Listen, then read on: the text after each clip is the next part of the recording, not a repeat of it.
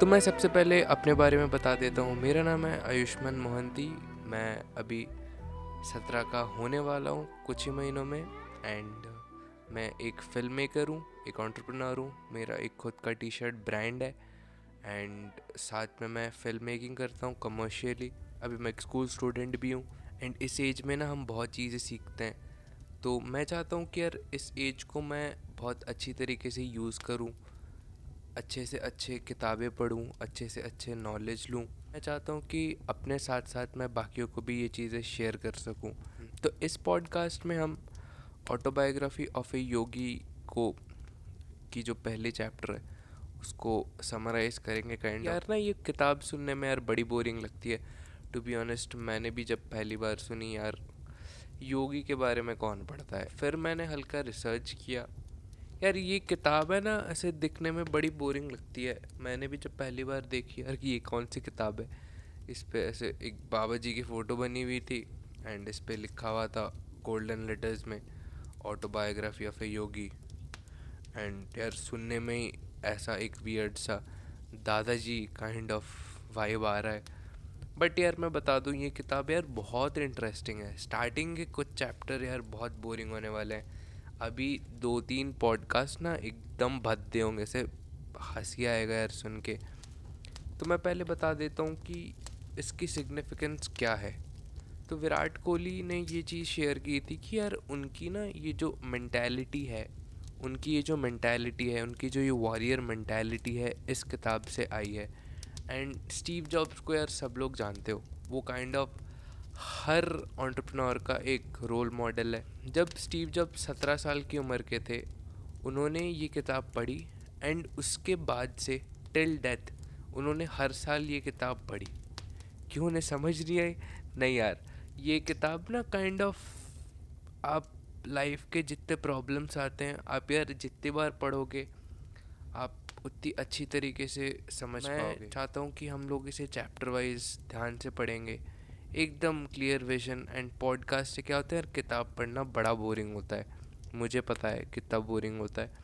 And ऐसी किताब तो स्पेशली यार बहुत हलवा हो जाता है पढ़ते पढ़ते पहले पॉडकास्ट में हम लोग ये पहला प्रीफेस देखेंगे एंड चैप्टर वन पढ़ेंगे। इस किताब की प्रीफेस में ये कहा गया कि यार ये किताब अलग क्यों है बाकी ऑटोबायोग्राफी से। जितने भी ऑटोबायोग्राफी होते हैं, वो किससे लिखे जाते हैं? इधर रिपोर्टर बाय लिखे जाते हैं, कोई रिपोर्ट करता है कोई सुनता है, फिर लिखता है। बट ये किताब उन्हीं के एक स्टूडेंट ने लिखा है एंड इन्होंने कोटेशन दिया है a book about a yogi by a yogi इसमें हम पढ़ते हैं कि जो योगानंद हैं, वो मिलते हैं किनसे? श्री युक्तेश्वर गिरी। हम आगे इनके बारे में और जानेंगे। पे श्री युक्तेश्वर गिरी से वो मिलते हैं, जो कि परमंश योगानंद के गुरु हैं। तो लोकेशन होती है पूरी उड़ीसा एंड कोइंसिडेंटली मैं भी वहीं का हूँ। यार, ये चीज़ ना, ये थोड़ी रॉ हो सकती है क्योंकि ऐसे ना हम बेटर कम्युनिकेट कर पाएँगे एक दूसरे से। इसी से ही हम लोग यार पहला चैप्टर स्टार्ट करते हैं। शुरुआत कुछ ऐसी होती है कि बुक कहती है कि हर जनरेशन में एक गुरु ऐसे आते हैं जो हमें अवेकनिंग के बारे में बताते हैं एंड हमें fate of Babylon and Egypt से बचाते हैं। तो टर्म यूज़ किया है क्योंकि बेबीलोन एंड इजिप्ट की बहुत ख़राब डेस्टिनी रही है। ख़राब डेस्टिनी से हमें बचाते हैं। परमन से योगानंद ये कहते हैं कि वो जब छोटे थे इन्फेंट मतलब छोटे नहीं, जब वो उससे भी पहले इन्फेंट थे तो यार ये उनकी मेमोरी बहुत ज़्यादा उन्हें याद आती है कि यार बच्चों को तो यूजुअली याद, मेरे को तो बिल्कुल याद नहीं है मैंने कल क्या खाया। तो गुरु इसमें बताते हैं कि वो बचपन की यादें याद कर पा रहे हैं, उन्हें दिख रहा है पहले जन्म के बारे में। एंड ऐसा एक, ऐसे बहुत सारी थ्योरी ये बताती है कि पहले पहले इनकारनेशन के जो मेमोरीज होती हैं, वो एक इन्फेंट में होती है। बट हम जैसे ही बड़े होते हैं, क्योंकि इन्फेंट की मेमोरी बहुत वीक होती है। तो वो भूल जाते अगर आप मेडिटेशन से, फिर आप ना उसी मेमोरी को वापस रिकलेक्ट कर सकते तो उनका जन्म ना गोरखपुर में हुआ था एंड वो टोटल आठ बच्चे थे उनके मम्मी पापा के। चार भाई थे, चार बहन थे एंड वो क्षत्रिय कास्ट के थे।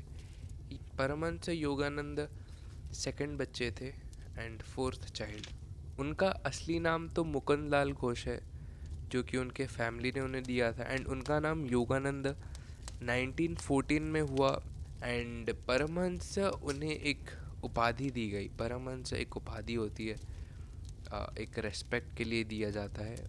तो उनके गुरु ने दिया था 1935 के बारे में। इसके बारे में हम आगे पढ़े फादर का नाम था भगवती चरण घोष जो एक वाइस प्रेसिडेंट थे बंगाल नागपुर रेलवे में। तो काफ़ी ही फिनंशियली स्ट्रॉन्ग फैमिली थी। यार उनके फादर की एक बहुत ही अच्छी चीज़ वो बताते हैं कि उनके फादर के पास जितने भी वेल्थ थे बट उन्होंने कभी उसे मिसयूज़ नहीं किया। उनके जॉब के वजह से उन्हें बहुत ज़्यादा ट्रैवल करना पड़ता था। एंड उनकी जो माता थी, वो बहुत ज़्यादा स्पिरिचुअल थी। तो उन्होंने अपने सारे बच्चों को महाभारत एंड रामायण के बीच में ही पाला पोसा एंड बहुत बड़ा किया। तो इसीलिए इनकी स्पिरिचुअल एनवायरनमेंट हमेशा से रही है। तो योगी ना एक इंसिडेंट शेयर करते हैं उनके बचपन की। जब उनके माता पिता के बीच में एक झगड़ा हो गया था तो क्या हुआ था कि उनकी माता यार इतना ज़्यादा चैरिटी वर्क करती थी कि एक बार उन्होंने अपने जो फादर की सैलरी होती है, एक मंथ की सैलरी से ज़्यादा उन्होंने गरीबों को खिलाने में स्पेंड कर दिया। एंड घर चलाने के लिए सारा पैसा उन्होंने गरीबों में दान कर दिया। तो इस चीज़ से उस, उनके फादर थोड़े नाराज़ हुए थे। एंड उन्होंने यही चीज़ पूछा था कि यार, अपने चैरिटी को थोड़ा कंट्रोल में करो।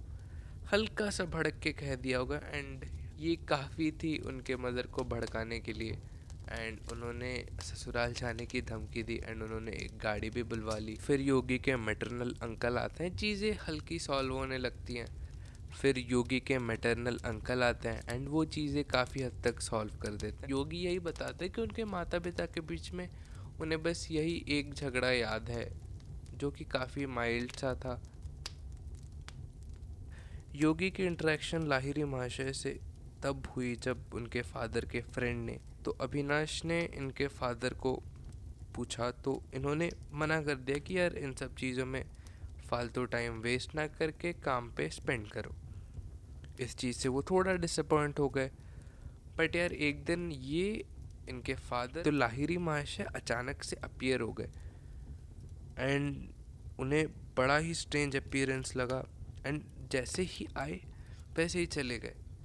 इस चीज़ से यार वो बहुत ज़्यादा एस्टोनिश्ड हो गए। वो डर गए कि यार क्या हुआ? योगी के फादर ने उन्हें छुट्टी तो दी ही दी और उन्होंने ये भी कहा कि उनकी फैमिली भी उनके साथ जाएगी उनसे एंड लाहिरी महाशय ही थे जिन्होंने क्रिया योगा क्रिया योगा के बारे में हम फ्यूचर में पढ़ेंगे। इसी किताब में थोड़ा सा इंटरप्ट करना चाहूँगा कि यार मेरे को भी ना अभी हल्की सी लग रही होगी यार ये तो। काइंड ऑफ़ बनाई हुई कहानी है थोड़ी सी अजीब जा रही है। नेक्स्ट टॉपिक और भी ज़्यादा अजीब होने वाली है। डिसबिलीफ बिलीफ के अंदर इधर उधर होता हूँ बट ये बहुत ही ज़्यादा इंपॉर्टेंट है। कैरेक्टर इंट्रोड्यूस करना। जिस चीज़ से हमें सीखना है, वो आगे के चैप्टर्स में है। ये एकदम इंट्रोडक्शन है, थोड़ा बोरिंग है। एक बार क्या हुआ कि लाहिरी महाशय की फ़ोटो उठाने के लिए योगी के फादर के भाई, उनका नाम था काली कुमार रॉय, उन्होंने कोशिश की। उन्होंने प्लेट्स पहले तो अभी तो फ़ोन से आराम से उड़ जाते हैं डीएसएलआर से आराम से उड़ जाते हैं बट उस टाइम फ़िल्म को एक्सपोज करना पड़ता था रील डालने पड़ते थे। तो उन्होंने बहुत बार कोशिश की। एक अजीब सा फिनोमेना होता था, उनके कंसेंट के बिना अगर तुम फ़ोटो उठाओ तो बाकी सब चीज़ अपने प्लेस पे होता था बट वो नहीं दिखाई देते थे। एक ही बहुत ही प्रोफेशनल फ़ोटोग्राफ़र थे, जिनका नाम था गंगाधर। उन्होंने एक बार ये चीज़ कोशिश की बट उनके साथ भी यही हुआ। उन्होंने सात आठ फिल्म्स निकाले। बट किसी में भी एक्सपोज नहीं हुआ, उनका किसी का भी फ़ोटो उसमें नहीं, बाकी बैकग्राउंड सब आ रहा था बट वो नहीं दिख रहे थे। तो एक बार ये चीज़ देख के उन्होंने ताहिरी महाशय को बोला कि मुझे आपकी फ़ोटो क्लिक करनी है। जब उनके कंसेंट से उन्होंने फ़ोटो लाया तो यार फ़ोटो एकदम सही एक्सपोज हुई। एंड उनके लाइफ टाइम में सिर्फ़ एक ही फ़ोटो है, जो गंगाधर ने उठाई है। योगी जैसे ही बड़े होने लगे, उनके दिमाग में एक बच्चे की तरह एक क्वेश्चन आने लगे। तो वो यही सोचते थे कि हम जब आँखें बंद करते हैं, हम जब ध्यान करते हैं तो ये डार्कनेस के पीछे क्या है? तो एक बार वो इतने ही मेडिटेशन में खो गए थे कि उन्हें लाइट दिखाई दी। उन्होंने पूछा कि तुम कौन हो? उस लाइट ने जवाब दिया कि मैं ईश्वर हूँ।